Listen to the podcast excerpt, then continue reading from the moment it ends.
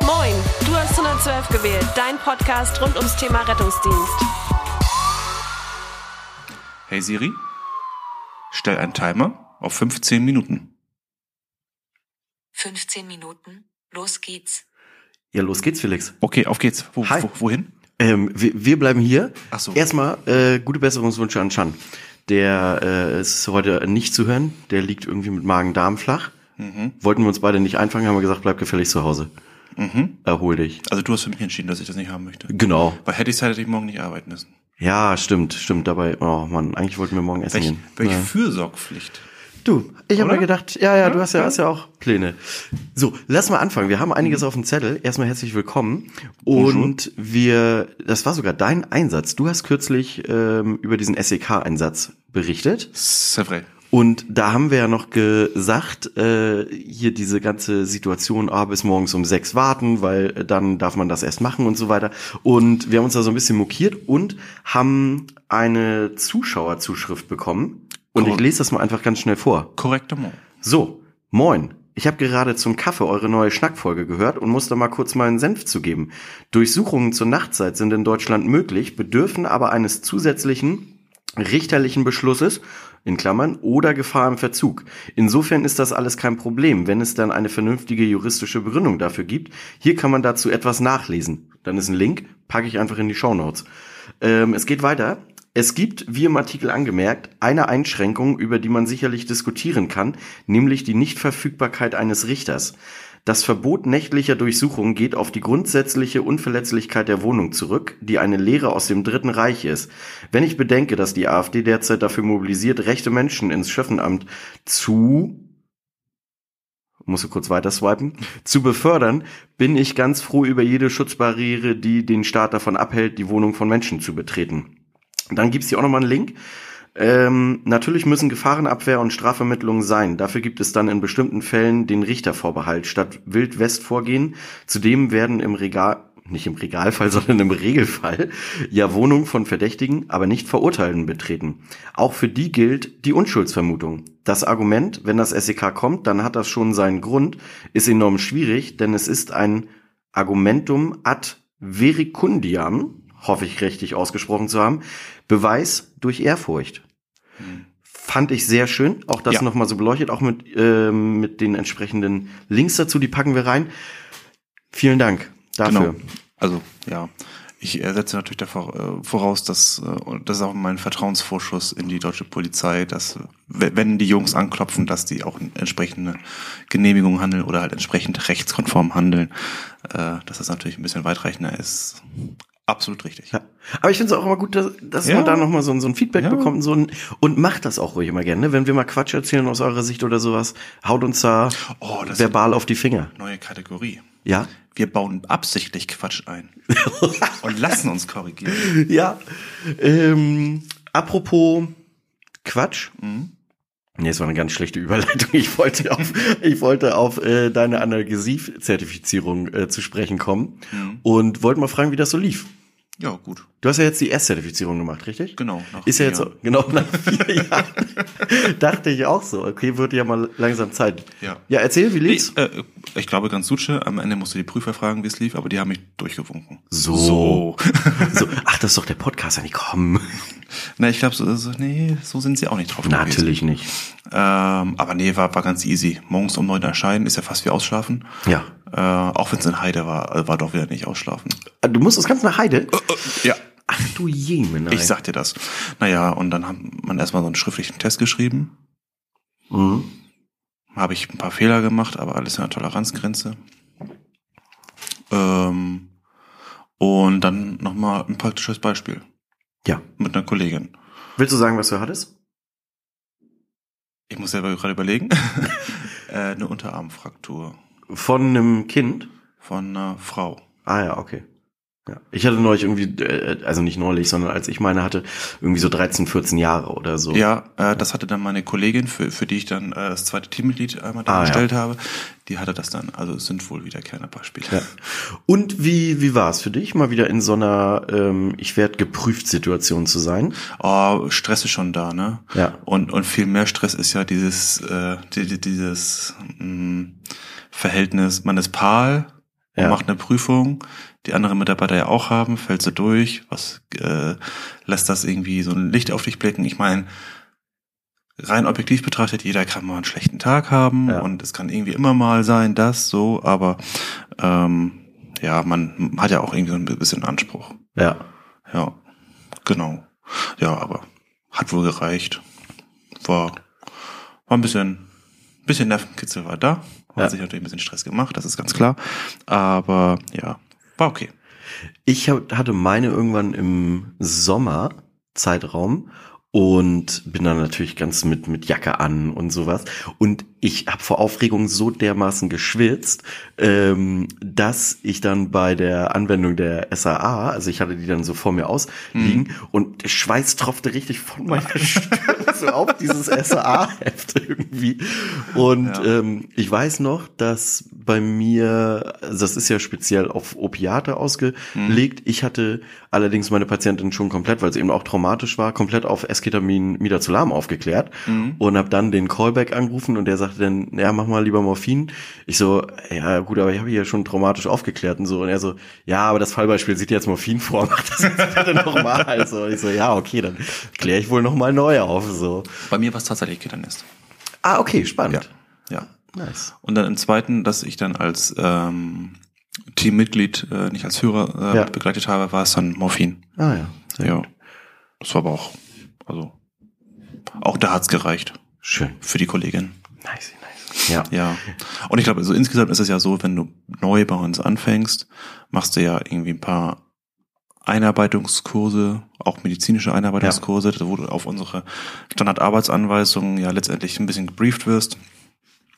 Dann wird dir so ein Schmerzlast-Nachheft ausgeteilt. Das ist letztendlich eine Broschüre, wo alles Relevante über Schmerzentstehung, Bekämpfung, über das ganzheitliche Konzept der Schmerzbekämpfung, äh, Gate Control. Gate Control Theorie, Alles dabei. ähm, berichtet wird und das kann man sich dann quasi reinziehen Ja. und sich das Wissen aneignen, sofern noch nicht vorher geschehen. Und dann wird man, glaube ich, nach einem halben Jahr eingeladen, macht dann wie ich jetzt auch die schriftliche Prüfung, den praktischen Test. Und wenn man bestanden hat, darf man nach Callback Freigabe entsprechende Medikamente geben. Ja. Und im, im Verlauf, also wir machen das ja jährlich, nur dass in dieser jährlichen Rezertifizierung ähm, eben kein praktisches Fallbeispiel, sondern da findet auch ein schriftlicher Teil statt und dann ein zehnminütiges Gespräch nochmal, wo man nochmal ein bisschen ins Detail geht. Ja, Ja, sehr schön. Das war, also ich, ich freue mich, dass ich das endlich hinter mir habe. Ähm, das ist schon gut. Ich habe Ja. zwei Tage vorher das Heft bekommen, war auch gut. So. ja, passt schon. Aber du wusstest das ja auch alles. Ja, alles. alles. Ich fand äh, neulich spannend, ich war ja auch bei der Kompetenzzertifizierung, bei der jährlichen, ähm, und ich habe die ab und zu ja schon abgenommen. Diesmal war ich als Teilnehmer selber da und ähm, war deshalb entsprechend auch das erste Mal wieder im T-RTW, also in unserem Trainings-RTW seit einer ganzen Zeit. Ja. Ähm, da würden wir, äh, würde ich gerne mal eine richtige Folge drüber machen. Fällt mir jetzt gerade so ein. Hatte ich nämlich auch bei Instagram irgendwie gepostet und hatten auch viele gesagt, oh, interessiert uns mega, wie das abläuft und so. Und auch viele gesagt, ey, richtig gut, dass ihr die Möglichkeit habt. Ähm, gut, durch Corona war es jetzt natürlich lange nicht. Und ich fand es mal wieder echt gut und man merkt doch, ähm, wie, wie aufgeregt man auch wieder selber ist, so beobachtet zu werden und von anderen eben unter prüfendem Blick und so. Das war ganz gut. Aber da machen wir mal eine schöne Folge zu. Genau, also ich hätte gesagt, liebe Zuhörerinnen, Ja. ähm, wenn ihr Bock auf so eine Folge habt, lasst es uns gerne wissen. Auf allen bekannten Wegen. Genau. Ähm, apropos Instagram, ich hatte ja neulich äh, da was gepostet. Also das haben ja auch nicht alle Leute, die uns zuhören, Instagram, aber wir, ähm, ich war in Kaltenkirchen. Ich habe so einen richtig blöden Springermonat hinter mir. Ich, hab Ich hörte schon davon, Vier ja. Springerdienste, zwei Rufbereitschaften. Ich war überall. Und ähm, an der Wache Kaltenkirchen bin ich in den äh, RDW morgens zum Check. Und wir haben da ja in unserem Ausziehschrank die Lanzetten äh, für die Blutzuckermessung. Schon, schon in der, in, in der äh, Schutzhülle fürs Blutzuckergerät oder meinst du die in der, in der Papierverpackung Ähm, oder die, Kartonverpackung? nee, die, äh, die Lanzetten zum Stechen. Ach, die meinst du? Ja, ja, genau. Also Ja. die, die, die Piekser sozusagen. In der Tüte eigentlich, ja, ne? die normalerweise alle so wild in so eine Tüte werfen und ähm, Oder auch nicht? oder eben auch nicht, genau. Und das hat mich so verwirrt, weil ich kam da rein und da waren diese ähm, diese Piekse, diese Lanzetten, waren so richtig schön in einer Reihe so ineinander greifen. Ich kann das jetzt hier schlecht erklären. So sortiert. Das war quasi eine, eine Reihe und alles lag so an seinem Platz. Es war richtig sortiert und ich dachte, wild, das habe ich noch nie gesehen. Jeder schmeißt die da einfach rein irgendwie so. Kraut und Rüben.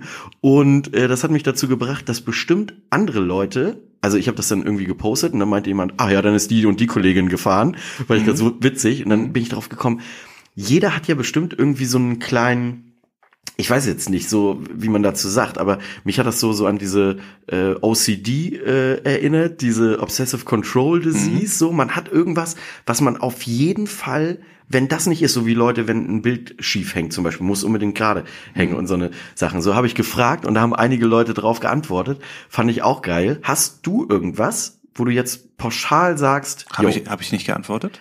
kann, weiß ich nicht genau. Ich, ich, ich würde die jetzt schnell rausgraben. Aber hast du es noch so parat? Oh, ich glaube, ich bin auch äh, äh, ein absoluter Control-Freak. Zumindest mal gewesen.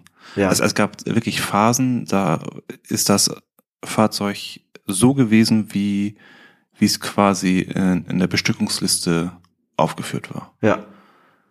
Also wirklich alles entsprechend, wenn was zu viel war, runtergenommen. Das dürfen wir ja nicht. Nee, aber so hast du es früher gemacht. Ja, Ja, gut. ja. Also es war genau exakt das, was drauf sein soll und nicht mehr und nicht Ja. weniger. Ja. Und ähm, das hat mir ein unheimlich gutes Gefühl gegeben. Ja. Es haben auch viele, nee, ist übertrieben. Es haben einige drauf geantwortet. Ah ja, meine OCD ist befriedigt, das sieht sehr gut aus. Es scheint mehrere zu geben. Und Ja. ich fand zum Beispiel auch richtig geil. Ah, doch, ich weiß, was ich. Ah, doch. Ja. Ähm, die Braunülen, die bei uns im Apothekerschrank sind. Ja. Gibt ja auch welche, die feuern das da einfach immer nur rein. Ja. Nein, es liegen zwei parallel äh, unten, dann zwei parallel äh, äh, so so halb drüber. Ja. Und dann immer so in so einem halbe Länge überlappen die sich dann immer. Ja. Und dann halt, also die zwei Lagen, so dass du insgesamt acht Braunülen hast, so wie es ja vorgesehen ist. Ja. Und also A sieht es gut aus und geordnet und sauber, ne? B ist das das perfekte Tool, um schnell mit einem Blick rauszufinden, wie viele fehlen da. Geil. So, also das ist, ne? Zwei, Mega gut. zwei Fliegen mit einer Klappe, das versuche ich immer zu machen und ich ärgere mich jedes Mal darüber. Also ich ärgere mich nicht über die Kollegen, sondern ich ärgere mich einfach nur, dass da nicht, nicht, nicht Ja. so ist, so, weil soll jeder machen, wie er möchte. Ähm, Wenn es halt nicht so ist, weil es ist einfach so eine. Ja. Es ist so gut. Ey, mega gut. Ich zeig dir ein Bild und äh, ich weiß gar nicht, wie ich das nachher posten soll. Ich, ich, fällt dir was auf? Das ist nämlich äh, ein Bild auch von jemandem, der gesagt hat, äh, das ist meine OCD. Ja, verstehe ich absolut.